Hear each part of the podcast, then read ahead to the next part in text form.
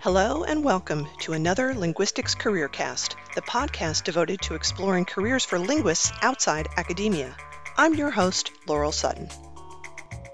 This episode is an audio version of a virtual panel held at the Linguistics Career Launch in the summer of 2021. The moderator is Sue Lindner. The title of this panel is Linguists in Technical Communication. Technical communication includes not only writing, but editing, training, UX design, and other tasks related to communication.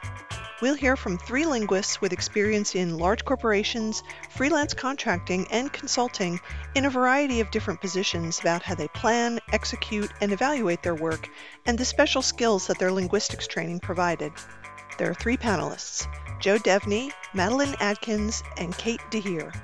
Links to the presenters' LinkedIn profiles and related resources are in the show notes. Welcome to the panel on linguists in technical communication. Uh, I'm Sue Lindner, your moderator, and Marcus Robinson is our Zoom producer. And um, he will help me keep an eye on the chat as well as providing links to useful resources in the chat. In Ginny Redish's presentation a few weeks ago, I learned all about the bite, snack, and meal approach to introducing topics. So I thought I'd introduce this session by giving a bite about technical communication, and our panel will expand it into a meal. So it turns out that the bite is quite a mouthful.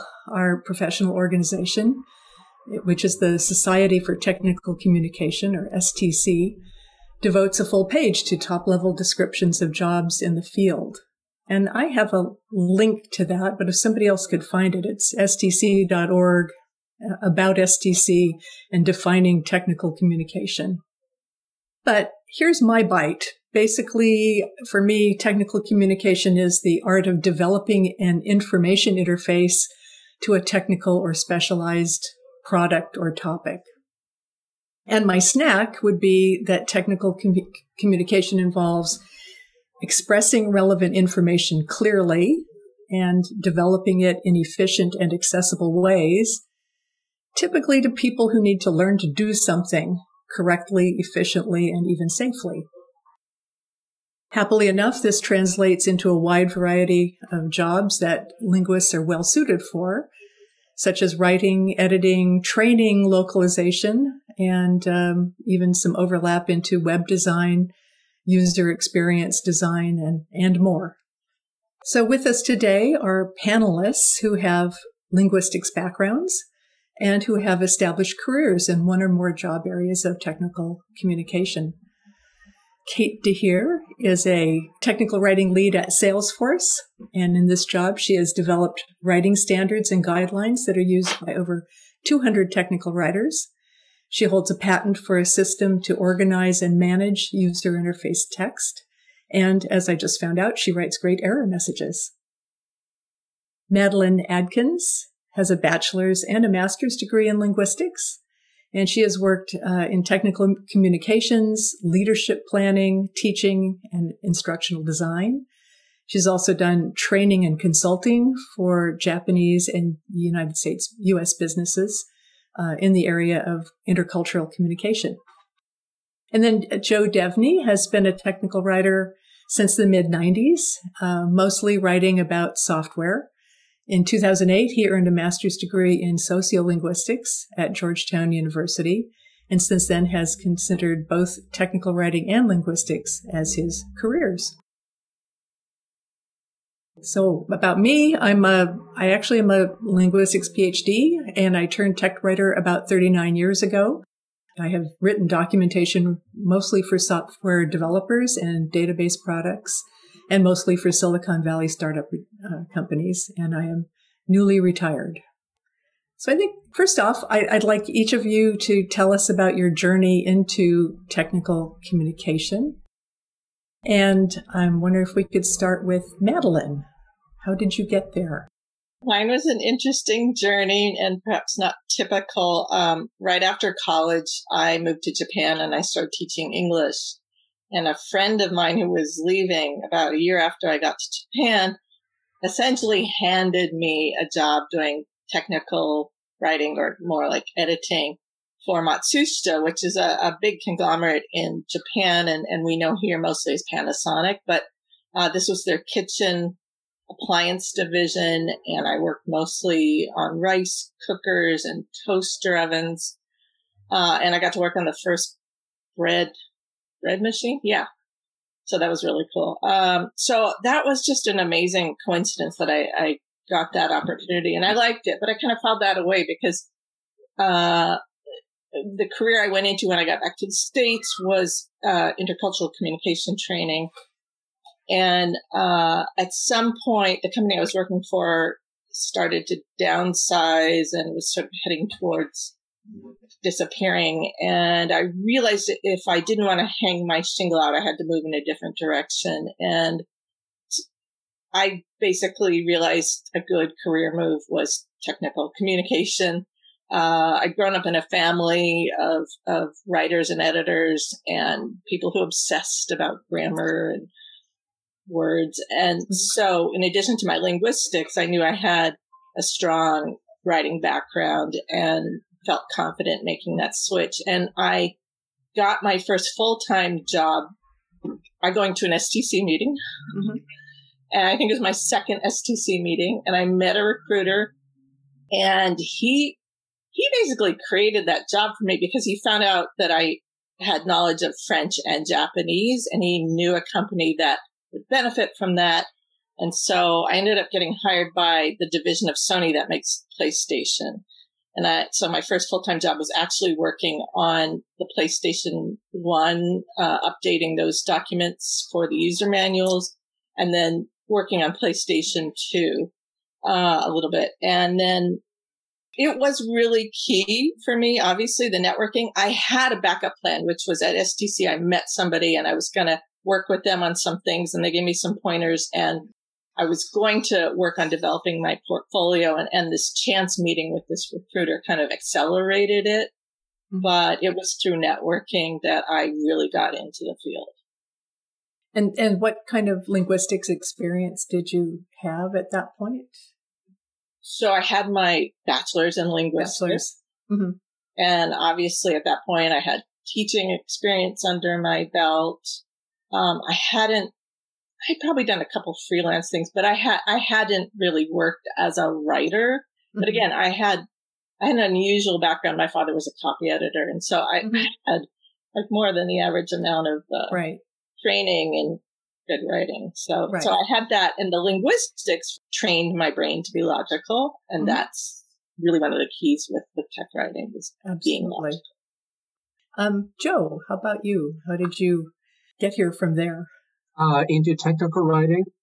Back when I was young, back about college age, I took some training in uh, data processing, which was programming and a lot of other stuff.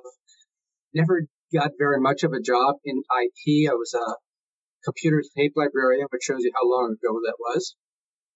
But then, uh, several years later, at about the same time, I graduated from college and got laid off from my corporate job. So I looked for a new career because I thought it was time to do that. The way I got, I decided that technical writing would be a good fit for me because in college I had done an awful lot of writing and my teachers liked my writing and I had the technical domain knowledge to bring to the field. Uh, so I, I, won't go into detail about how I found my first job because you can't do it anymore. It involves newspapers and postal letters. But yeah, I, I, I got a job writing system administrator manuals for a subsidiary of the phone company. And then you kind of added linguistics later? Yes, I had a little bit of linguistics background. Before that, I've been mm-hmm. obsessed with language my whole life. I've read a lot of books about language. In my college days, I took a couple of linguistics classes as part of my uh, minor in communication arts. Uh, but then I had been a tech writer for about 10 years, and I decided I wasn't really doing anything new and exciting so I decided I needed some new, uh, some more credentials. And I started looking around for uh, master's degree programs. And I found one at Georgetown that sounded very interesting. And I realized that if I worked really hard, I could get through it quickly and, get, then get back to work. So I took a year sabbatical and got my degree. Very cool. Yeah. Great. Thank you. And Cate, how about you? What was your odyssey like? I was a French language major, uh, so I, I took linguistics and translation courses as part of that. Um, my father was from the Netherlands and nobody speaks Dutch, so Dutch people have to learn different languages. so I was, my father was good at languages and I was always encouraged to study various ones. So I ended up majoring in French and kind of abroad and so on. And then I, I didn't have any special idea what I was going to do, except that I, everyone assumed that I was going to be a teacher. And I knew I didn't want to be a teacher. And some people would say, oh, well, you could be a flight attendant. And, um, I would just say that I didn't like wearing polyester. And so then a friend of mine, I just sort of wandered into this internship in the publications department of the Fine Arts Museums of San Francisco. And that introduced me to um, publishing. And I made a contact there with somebody at um, Random House had a little office in San Francisco where they did foreign language and biology college textbooks. And so I ended up getting my first real job there and worked there for five years. And that mm-hmm. was a really great, um, background for everything else that I did, like all the technical writing that I did later. I've, I've used that background still to this day. Mm-hmm. And from my linguistics coursework, I got kind of a, a very structured and mathematical sort of notions of, of language. So you've got uh, if you think of language as an equation where you have vocabulary and syntax on one side of the equal sign, meaning on the other, um, that sort of way of thinking has been really helpful to me. And I think also the the structure implied in linguistics also has been really helpful to me in in developing technical documentation. I I have found that not all technical writers have that ability to really understand structure and so that's something that my linguistics background has been, has really helped me with. You know, I, when I uh, graduated from college or even uh, when I left that, my first job, I could not have imagined the internet, but the internet's been really good to me. and, um, I think, you know, to everyone here. And, and so I have worked on a lot of websites and for various software companies. And, and now, um, you know, as you said, I work I work at Salesforce, and uh, most of my job there is writing user interface text, which again, that that sort of mathematical approach to language has been really useful for that very constrained con- writing context. Yeah, I often feel like I constructed sentences. I didn't just kind of author them. I, I, I actually kind of put them together so they said what they needed to say. It is a very structured mathematical kind of approach. And also just being able to draw pictures of software. Again, it's that structure. You, linguists think in terms of tree structures or networks, you know, representing information in that way is pretty natural to, to us. I, and so my journey was, um, I actually finished a doctorate, had a postdoc, and then realized I needed to support myself and there were no jobs available. So I went to the career planning and placement office on campus, which um, did a lot of what this uh, LCL program, the the career management track, you know, looking at resumes, um, understanding your skill set, becoming conscious and aware of your skill set, and mapping them onto the skill set that your target uh, career needed, and learning how to talk about that learning all about informational interviewing. That was a new concept, and they even set us up with some interviews um, and giving us lots of good guidance for how to um, how to how to repackage ourselves as uh, non-academics and. Uh, but like everybody else, I sort of had that side interest. Mine was publications. Um, I had edited yearbooks and um, and some other kinds of journals. Um, so I'd always liked presenting written information, and it turns out that that plus the linguistics was a real helpful thing. And so I became a, a software writer um, for 40 years. so I thought maybe it would be fun if we could tell talk about maybe a project or two that show what it's like to work to do the kind of work you do. Uh, Joe, start with you.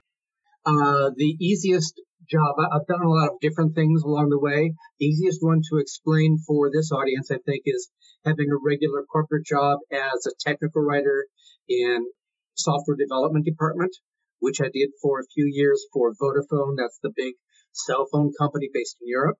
Uh, they have an office uh, not too far from where I live. This was for technical audiences. The product I was working on was called Vodafone Live. It would have to be administered uh, in data centers around the world, the different uh, Vodafone offices in different countries. And that was my audience. It was technical. And also, many of them did not have uh, English as their first or sometimes even second language. So I had to keep that in mind when I was writing. So my uh, cultural communication classes helped there. How did you learn about your audience? I mean, if they were very technical and you were somewhat technical, but perhaps not in their area of technical expertise. You don't have to actually know how to do your audience's job. You just have to understand like the environment they work in, what sorts of things they work with. I knew the concepts. I know what a data mm-hmm. center is. I know about passing data and installing applications. And so I could not go do their job, but I could explain those aspects of their job that our software helped them do. Mm-hmm. So uh, what I delivered was uh, system administrator guides and application administrator guides, pretty technical stuff. My subject matter experts were the software developers who were building the product. So you worked primarily with the those engineers or software developers, or did you work with other writers or editors? Uh, it was a, a two person technical writing shop, so me and one other writer. Mm-hmm. I have only had one job where there was a separate team of editors to what I wrote, and I thought that was wonderful. Wasn't it wonderful? I had one of those jobs too. I adored it. Yeah. But mostly I have been a writer slash editor for my whole career. Yeah. Same here. Madeleine.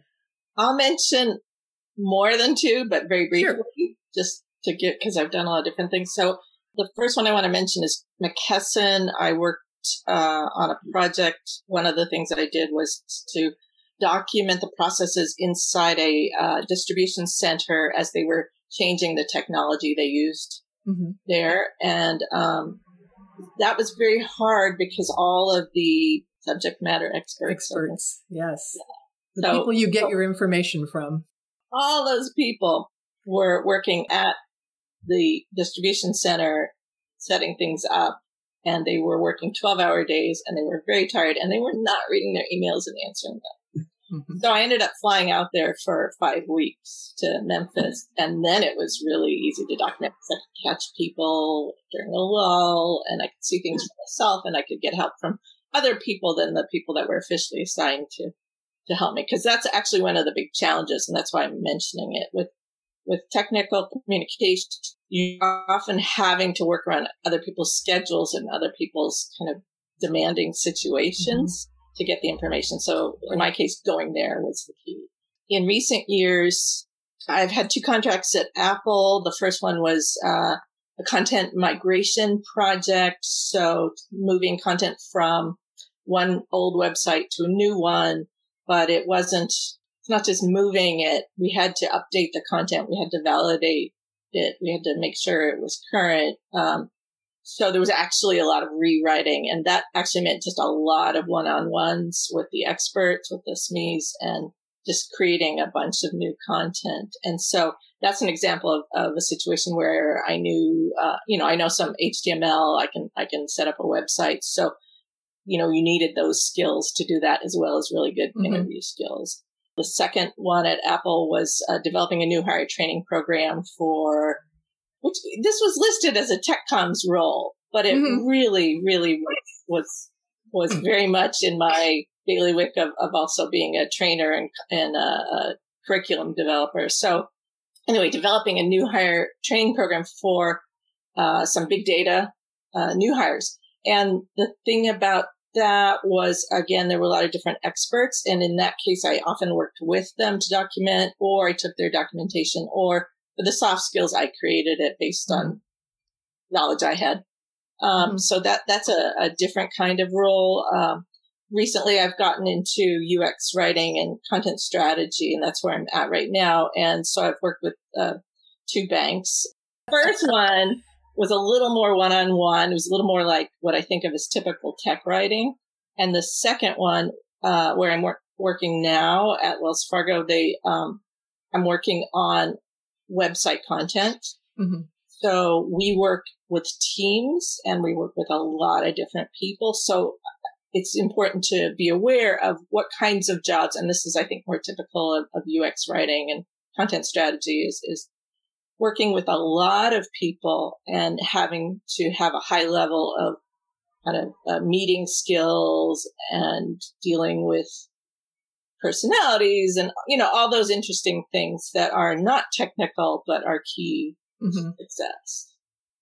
What is content strategy as opposed to say technical writing? I'm, I'm actually not clear on the concept it's funny because there's different people in in the business world who use the term differently. So in, mm-hmm. apparently that term is also used in marketing. So hmm. it's content strategy and marketing, very different focus from like what I'm doing, which is you know making things accessible on the website so that customers and potential customers have ease of use. Mm-hmm. Uh, you know, helping you to do what you need to do with your bank, right? Mm-hmm. So um, that's different. And then within UX writing, kind of the UX, if you have a role that's called UX writer, you're probably focused day to day more on the writing, more on the, the word to word, sentence to sentence level. Mm-hmm. And if you're a content strategist, you might be doing that, but you also, or you may exclusively be doing the big picture, holistic view of what content needs to go where. And it's a little more like information, information architecture and um, mm-hmm. So it's a little more leadership or advanced role. Mm-hmm. Thank you. And Cate, what kind of projects uh, have um, really kind of typify your your career? Well, let's see. I'll, I'll writing error I'll, messages. I'll, I'll do yeah, writing error messages. Yes. Start with I have a few, and starting with um, my first actual tech writing project was a, a couple about three years after I had left Random House. I had a different sort of job in between. And then I, I got this gig writing um, a step by step guide to wiring classrooms for the internet for a project called NetDay across the state of California. So I learned a lot of things. That's one of the things I love about technical writing is you learn about all kinds of weird stuff that you would never know about otherwise. Mm-hmm. So um, I'm the only French major I know who can wire category five cable so I, so the way I did that was they, they provided, uh, you know, people who knew what they were doing. And I, I had interviews. I, they gave me a photographer as well. And, and they, they, had, I had interviews with, um, someone who installs cable for a living. And that's when I learned that part of my job was sorting and prioritizing. I, the, the was a woman actually who her, her, father had been an electrician and now she does electrician stuff but does internet stuff and, and installations. And i said well she had been going over some facts and i said well which thing is more important? And she looked at me and said it's all important. Yeah. But that so as a writer, you know that you can't say it all at once and, right. you know, people using your stuff can't absorb it all at once. So you have to learn to sort and prioritize and you, you, a lot of your job as a, a technical communicator is, is just learning to ask questions and mm-hmm. sift through what you get back and, and figure out how to, you know, how to organize it. So that was sort of how I got my start in tech writing. And then people started asking me, "Oh, were you know, are, were you computer scientist?" You get no, no. Um, so, and then I I had several. I worked for Intuit and Adobe, and uh, in the late '90s, worked for a whole bunch of different startups that don't exist anymore, and mm-hmm. professional associations, and so on. And some of the content was was technical and some of it wasn't. It was for you know I did I did things for educational nonprofits and education nonprofits, and that wasn't that that material wasn't technical, but the ability to kind of gather information and think about it in this new context, social context of well websites and the internet, and then put it together for ordinary people who were not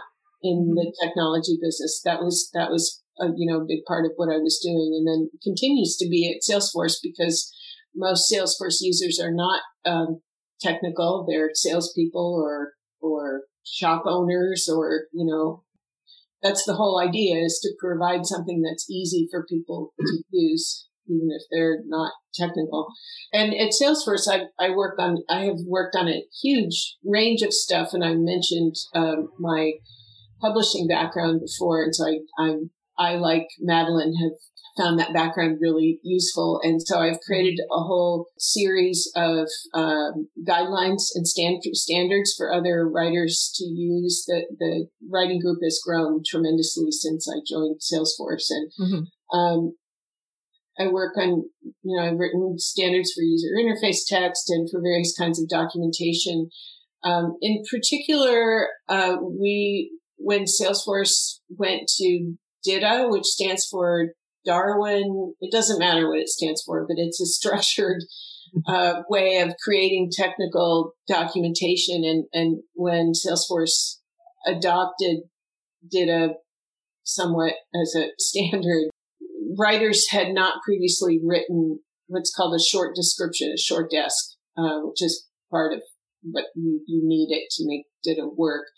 And uh, so suddenly we were all supposed to start including this element in our documentation and release notes.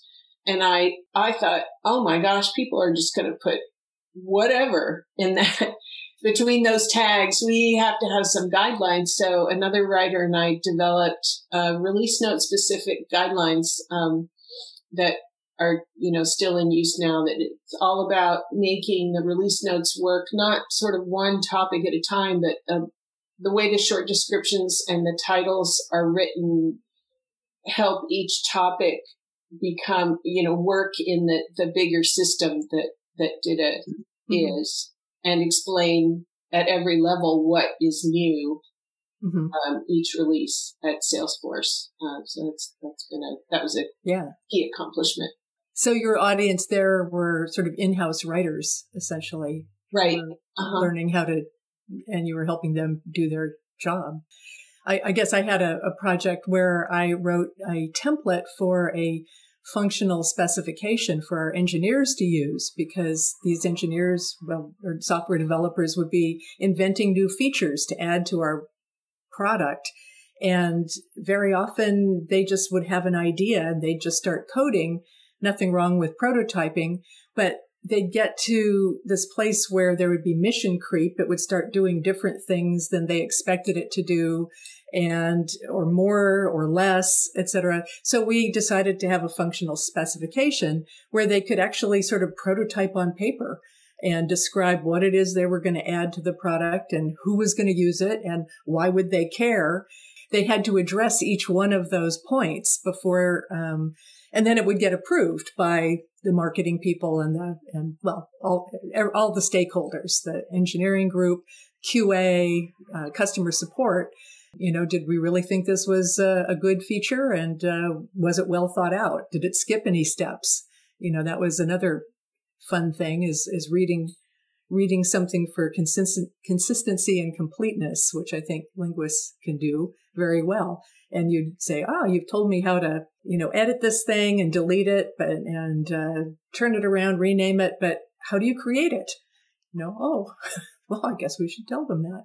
But anyway, the uh, writing for for the in-house audience can be just as important. It helps people get their facts straight internally. Well, so um, you've all kind of touched on these things. I, actually, had you finished? You were going to talk about several projects. I think you did. Yeah, no, I I hold a patent on the nice thing about working at Salesforce is they, they pay for patent applications. And mm-hmm. so I hold a patent on uh, organizing and managing user interface text. Mm-hmm.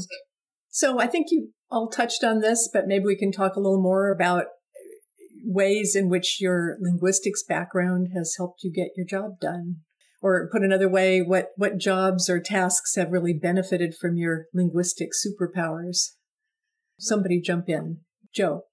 I think what has helped me specifically from linguistics is syntax, learning syntax and uh, semantics.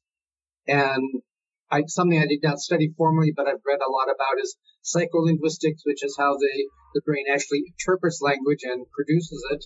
And that's really helped my editing a lot because basic copy editing is just fixing the gram- grammatical errors and things like that. But uh, what I'm doing now is more just not just untangling sentences, but I can explain in detail why this version that you had is harder for the reader to understand and how the new version is easier for reader to understand mm-hmm. because there are two important things that technical writing specifically has to have.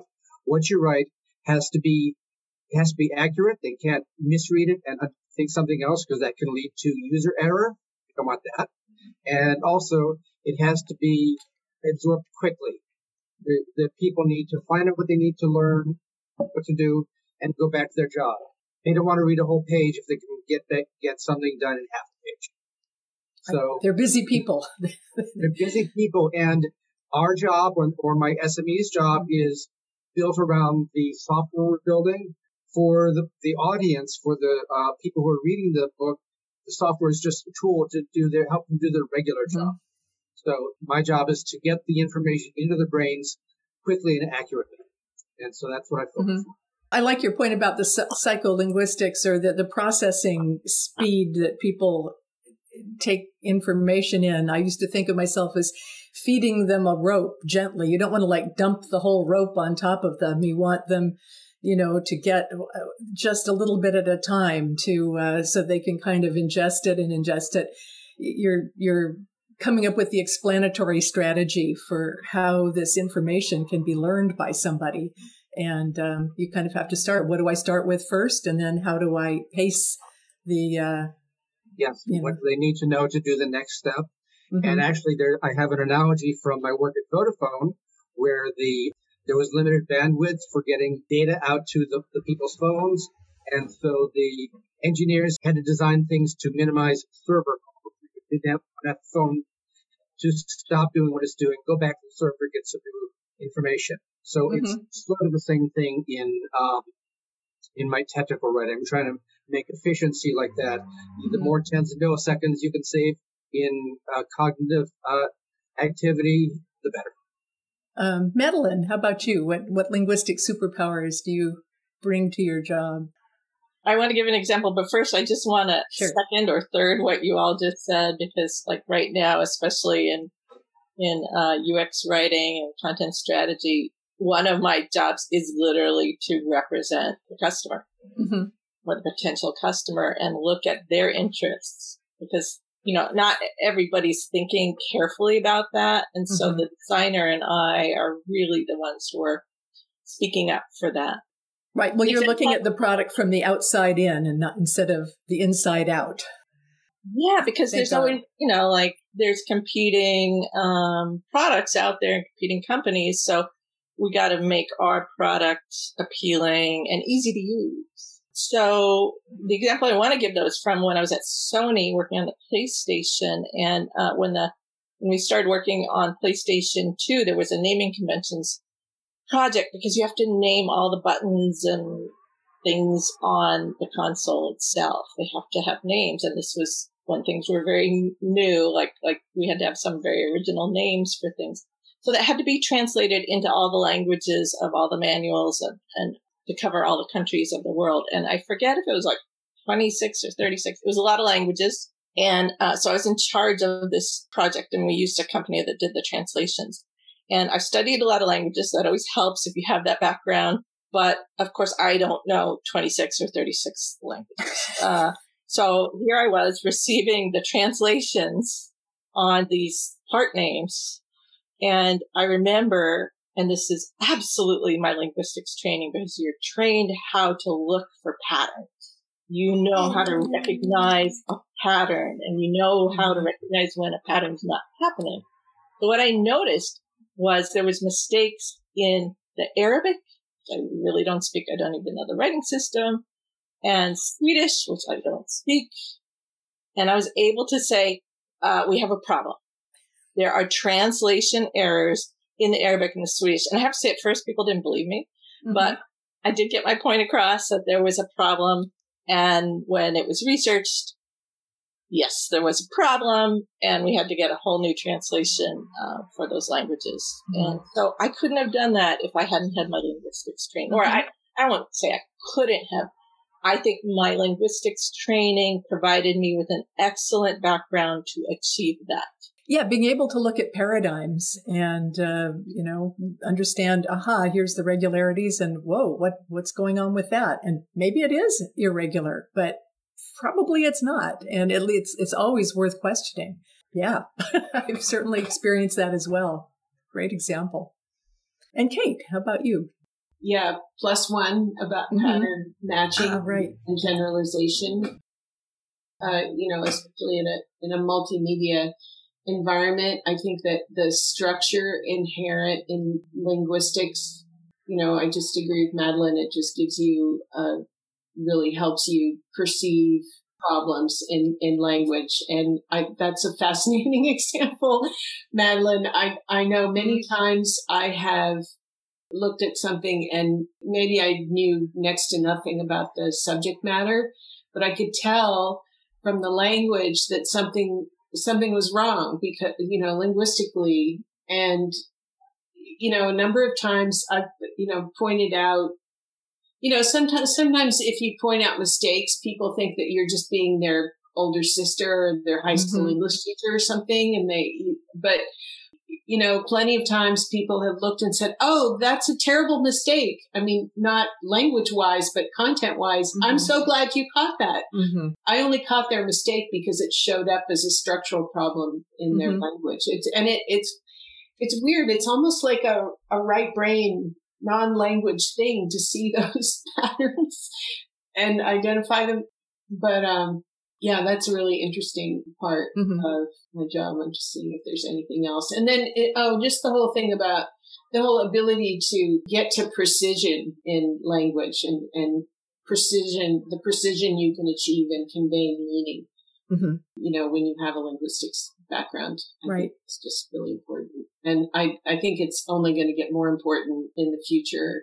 You know, working with different technologies well, certainly being able to disambiguate sentences, you know, where you you often get sentences from, say, engineers that can mean multiple things, or you get them from other writers, even in bad documentation. And, and the reviewers can, will read whatever they think is reality into those sentences. So they don't necessarily notice it. I would rather write something that was clear and unambiguous and wrong, because then that will get caught by the reviewer but if it's kind of, you know, we used to call it lizard dancing. It was just kind of like, oh, it's it kind of looks like this. And, uh, you know, people can just kind of project into it whatever they want to see. It's a big Rorschach test. You know, documentation is a Rorschach test. They can read into it whatever they think the truth is. But then the poor reader, you know, user kind of looks at this and goes, what are they trying to tell me? Yeah. And that, that's a, um, that's a thing that I have fought against, you know, and going back to my mathematical notions about language, if you have vocabulary and syntax, you know, language is an equ- meaning is an equation. You've got vocabulary and syntax on one side of the equal sign and meaning on the other. You can't just declare the meaning on the other side. It, mm-hmm. It's a right. consequence of the vocabulary and syntax. Um, and so that's kind of what I mean about precision and conveying. Yeah. Well, and the fun part too is that you're you're actually kind of it's I used to characterize my job as being a very high level language or high high level programmer in a language called English and I had a different compiler for every reader that was reading my document. And, um, you know, if they could all kind of come to consensus about what conceptual model I was conveying, then I had done my job. But um, if everybody sort of had a different idea of what was going on, then it was time to do a revision or three or four. Any other good superpowers that linguists offer? Are there any other uh, tech communication career opportunities that we haven't talked about yet and that seem fairly well suited to linguistics? Definitely the you know the area of voice, and I think you've had a whole panel on that. But mm-hmm. I mean, definitely the whole, the whole voice area offers a lot of opportunity to a linguist, especially if they're either data oriented or conversation oriented. There's a lot you could do that way. You could see it as an offshoot of tech comms for sure. Mm-hmm. And I think one thing to sort of gets into the next topic maybe, but I think it's really important for each of you to think about like what are the skills I bring other than linguistics and often as as the case with my Japanese and French that got me that first full-time gig, often it's the, the combination of skills you have that get you there, mm-hmm. that get you the job. Um, what kinds of things have you folks had to learn on the job? Joe. I try to keep up with technology. I know uh, I read about a lot, a lot about science. What I learned on the job is the specifics for that particular company, that particular product. So I talked about Vodafone, and I, I learned there and elsewhere uh, about what's involved in getting cell phones to work, things like that. I try not to start at zero when I start a new job, so I I, I know the basics of whatever they're working on to some level. Uh, I will learn specifics about that particular product, how it's different from others on the market, or what came before. Yeah, what kind of tools um, do you guys use? And did you have to learn about those on the job or go off and take courses? What would our career linguists here need to go do? I've used a lot of Microsoft Word, I have to say. yes. and Excel and numbers, pages. And um, so, like, for me, it's been a lot of the really basic business tools. Mm-hmm. Uh, but you know, it really depends on the job and it depends mm-hmm. on what's sort of the corporate culture. Uh, I use whatever my employer or my client is using. Mm-hmm. And yes, a lot of times that does mean Microsoft Word. And sometimes I will tell, uh, tell people, you know, you want a very complex document here. Word is not really the tool and you might want to switch to a publishing platform like, uh, Adobe FrameMaker, and they say, no, everybody knows Word, we're going to keep that. So I've mm-hmm. learned a lot about how Word works just because I've had to. But I did have to take a class to get started with Adobe FrameMaker. FrameMaker seems to be fading now, and it's being replaced by MadCap Flare, mm-hmm. and maybe one or two others out there. So those yeah. are the tools that I use the most often. I guess I've used um, I, I, I adored my years using FrameMaker. I think it it it is such a sane uh, package, but I agree it's it's been kind of fading out for reasons I don't quite understand, maybe cost. But yeah, Flare seems to be taking its place. Dreamweaver, I guess. I don't know if that's still happening, but it's only on subscription now. Uh-huh. Um, but if your if your job involves making websites, you should really know Dreamweaver. Yes. Mm-hmm. And and I've also used uh, Markdown, I guess, for Markdown is fairly new. At least I haven't heard yeah. about it except in the last year or so. Mm-hmm. But it's super easy. There's not mm-hmm. much to it. So it's you can fun. probably learn that in an hour yeah. or two and then say, yes, mm-hmm. I'm qualified to do Markdown. Mm-hmm. In the UX world, you have to know, you don't have to be an expert, but you have to get comfortable with things like Sketch or Figma, InVision, those kinds of tools mm-hmm. which designers develop their images in and share them. Mm-hmm. And so you have to know a little bit, at least mm-hmm. get comfortable with using their tools. Well, at Salesforce, um, my experience was similar to, to what Joe and Madeleine have described when I was uh, consulting. At Salesforce, we have pretty different. We, I, it's been a really different thing. We have a lot of in-house uh, tools. Some of them are bespoke that we use. We have we use something called Perforce for checking documentation, checking in documentation mm. into the code. We, we use Oxygen. Um, we use a lot of um, Google. I haven't used Word in a long time. Only the legal department seems to use Word mm-hmm. Salesforce. So we use a lot of Google Docs and Google spreadsheets, which makes it possible to collaborate with other people, other mm-hmm. writers and other people on things. I, I don't know what, I don't know how we would operate without that. Mm-hmm. You know, people being able to just go in and, and work on a, a document and not be thinking about version management and what version is, is saved where and so on. So we do a lot of our drafting and finalization of things in, in applications like that. And then of course there's Salesforce, which is huge and no one knows how to use it all. But depending on which features I'm working, I've worked on various features during my nine years there with, you know, with different teams developing different parts of it. And so I have to use it at least to some degree to do um, documentation. It's just sort of a it's a constant learning process. How does this feature work? How does that feature work? Why is why am I not able to do this? Oh, because this other setting. So there's a lot of troubleshooting and just figuring things out that we have to do in house. Um, I mean, there is you know some support, but it's not not just down to sort of simple mm-hmm. tools.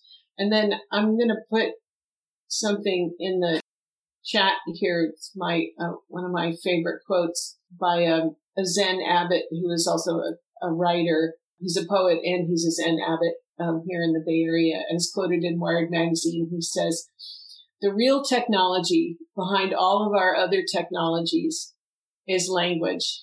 And I just like that because that's it's so true. It's you know, there's all this all these other tools come and go and you know, but you as a writer know the basic things that you want to do. And okay, mm-hmm. this year I'll use this tool and, you know, for the next client, I'll use this other tool. But you, you know, as a writer, the kinds of things that you wanted, that you want mm-hmm. to do. Yeah. I want to jump in with one other comment about Microsoft Word for the attendees who want to move into technical writing. If you're going to consider yourself a professional tech writer, you need to know more about Word than just how it's like a typewriter. You have to understand how to use paragraph tags and character tags, things like that, because that's how you format the document. That's how you make it consistent way through. That's how you can make changes more effortlessly than going through and it helps you organize the document. So something else, which in the last decade, no matter where I go, they've got some kind of CMS content management system. Oh yeah, talk about that. Yeah, they were around before that, but mm-hmm. really it's just everywhere you go, there's a CMS now. It's often, in my experience, something like Confluence, but it can be other things. They're not hard to learn, but that's actually one of the challenges is they, they hope you already know that, that you don't need to spend a lot of time learning that. Basically, a content management system exists to manage the various versions of the various pieces of documentation and code for that matter, right? I mean, so you can put together combinations of the correct versions of things.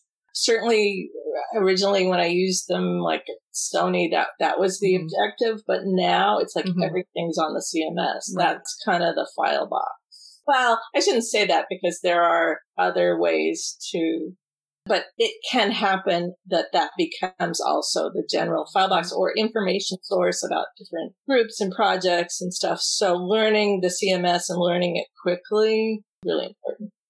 Probably my last question of the panelists is what advice would you have for uh, linguists who are perhaps thinking about a job in technical communication? What, what kinds of things should they, how should they prepare themselves, build their portfolio, use STC resources? Anything that seems useful?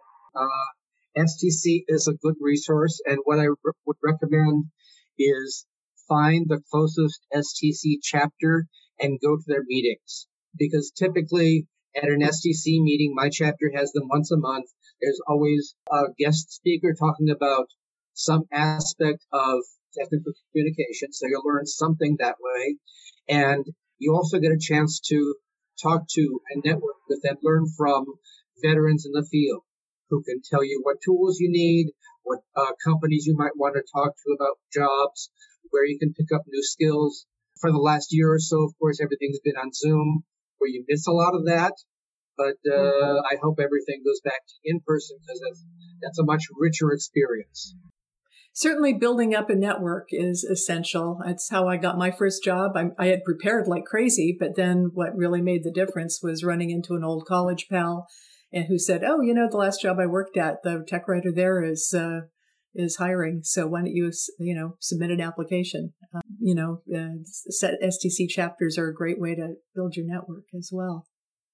Yeah, I absolutely want to agree that networking and making personal connections is key. And I'll tell you one reason for that.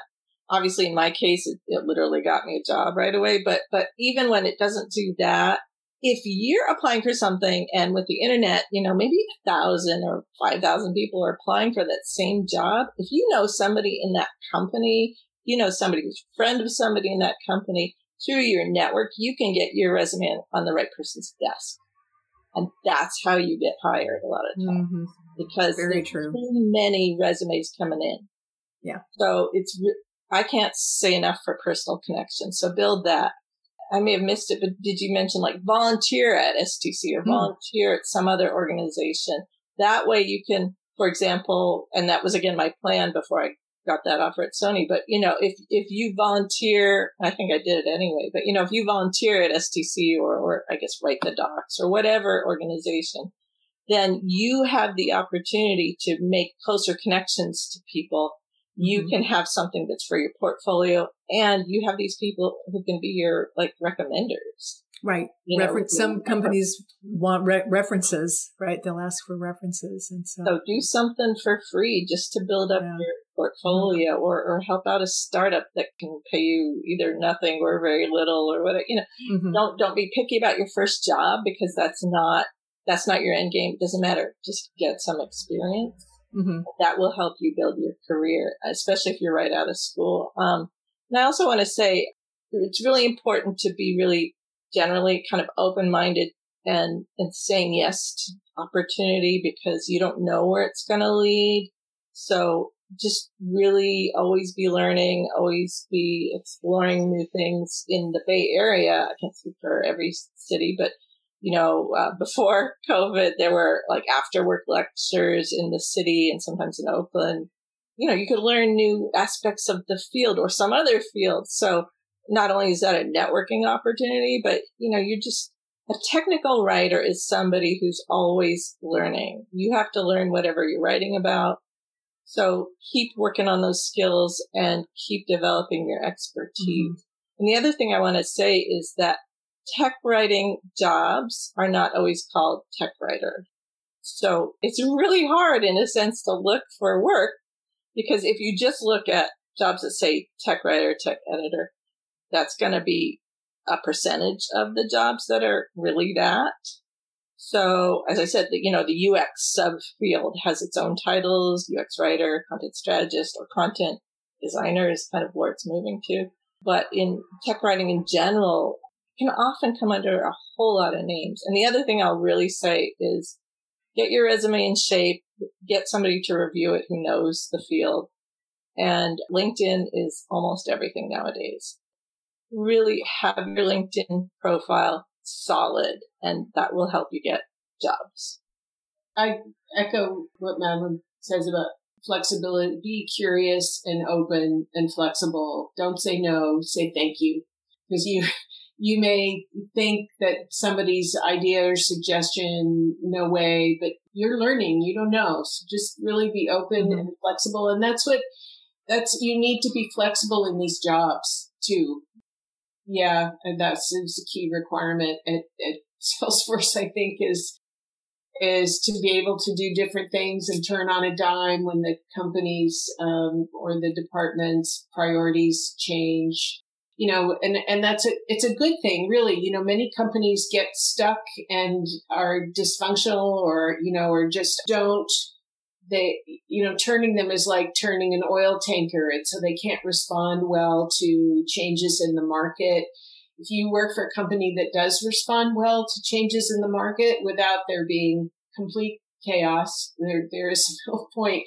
Um, there's a middle ground. Um, you, you, you want to work in a company like that because it's, it's good for your job. It's good for the product. It's good for the people who, you know, customers to, for the company to be responsive in that way. So think of that as, as a good thing. And then oh, I was going to mention there, there's an organization called Write the Docs, um, which right. I don't know much about. Mm-hmm. I, I, know it's popular with some of the other tech writers mm-hmm. with Salesforce. So, and it's at writethedocs.org. And then the other thing I want to say is do informational interviews. meet, as Madeleine said, go volunteer, go to STC meetings, find people in the field and ask them, you know, for informational interviews. Ask if mm-hmm. you can spend 15, 20 minutes, half an hour asking them questions. And most people are really happy to share what they know. Mm-hmm. And if they like you and there are openings at their company, they will be happy to recommend you. Yeah, if you're still in school and in college, you might be able to contact a, a writing professor and see if um, they can help plug you into internships. I mean, I certainly hired oh. several interns through the the uh, writing professor at Santa Clara, and they went on to become professional writers, uh, technical writers um, after that. And they started out by doing sort of there's always a, a layer of, of, of activity tasks that have to that are you know you don't need a lot of expertise to do but it, it gets your feet wet. And i've hired several people to do production work um, just basically you know converting a bunch of files from one software formatting package to another um, and they started out by doing that on a temporary basis and then pretty soon got to know the product a bit better and then uh, was in a position to be hired. So starting in even at kind of low level repetitive tasks can kind of get you get your foot in the door. I want to add a couple things about informational interviews because I want to second that that's the third that that's a great yeah. thing to do. Some people don't understand informational interviews as a concept, so I think it's important to be clear that if you ask somebody for an informational interview, often they will say yes. People are very generous in that way. But two things. One, it's, it's good etiquette to thank them afterwards. That will make a good impression. And two, in the interview and right after, don't ask for a job. Don't say, is there a job in the company? That's not what an informational interview is. It's to talk about the field and to talk about that person's expertise and they're doing you a favor. Don't put pressure on them by, it's, it's considered bad form if you ask about jobs in that interview. So they may, as Cate said, they may think of you later and go, oh, you know, and there are some openings, or, you know, they mm-hmm. might bring it up, but don't ask directly because that's not the point of the informational mm-hmm. interview. I want to echo about internships that that's such an important way to get experience and find out whether you're interested in a field. And Salesforce uses a lot of mm-hmm. interns, mm-hmm. and a lot of those interns end up, uh, you know, coming on staff. Are internships generally advertised or how do you find them? I, I always kind of found them, as I say, by going through, say, a, a professor. so I don't, um, I'm not sure how, how would you just go out and find an internship? I know that Salesforce targets certain universities like Carnegie Mellon mm-hmm. has a technical writing program. So we get a lot of um, interns from there um, and, and certain other places. So yeah, definitely talk to your counselor. Any other questions, comments? Before we go, I want to recommend two books that this audience might be interested in. Uh-huh. The first one is the first book about technical writing that I read when I entered the field. It's a good basic uh, explanation of how technical writing is different from other writing, what you should do, and that's How to Communicate Technical Information by Jonathan Price. And the second author is Korman with a K. I forget what his first name is. And there is a forensic linguist named Roger Shuy, S-H-U-Y. He has a book called Fighting Over Words, and it, he, he tells the stories of a number of um, court cases he's worked on as an expert witness, mm. and several of them uh, involve things like owner's manuals and warning labels, the sorts of things that technical writers produce. And he has pretty thorough linguistic analyses of those things and why they work or why they don't. So those are the two good perspectives on the field. Great, thank you. Yeah, I forgot to ask about your your your linguistic foren, forensic linguistics uh, uh, branch of your career there. I just gave a, a one hour talk about forensic linguistics. that'll be on YouTube sometime soon. Oh, good. I'll let you know about it when it happens. Thank you. Nancy, do you have any uh, questions or uh, comments here to add? I always ask the same question in these sessions. How do you evaluate your own work or does somebody evaluate it for you? How do you know it's effective?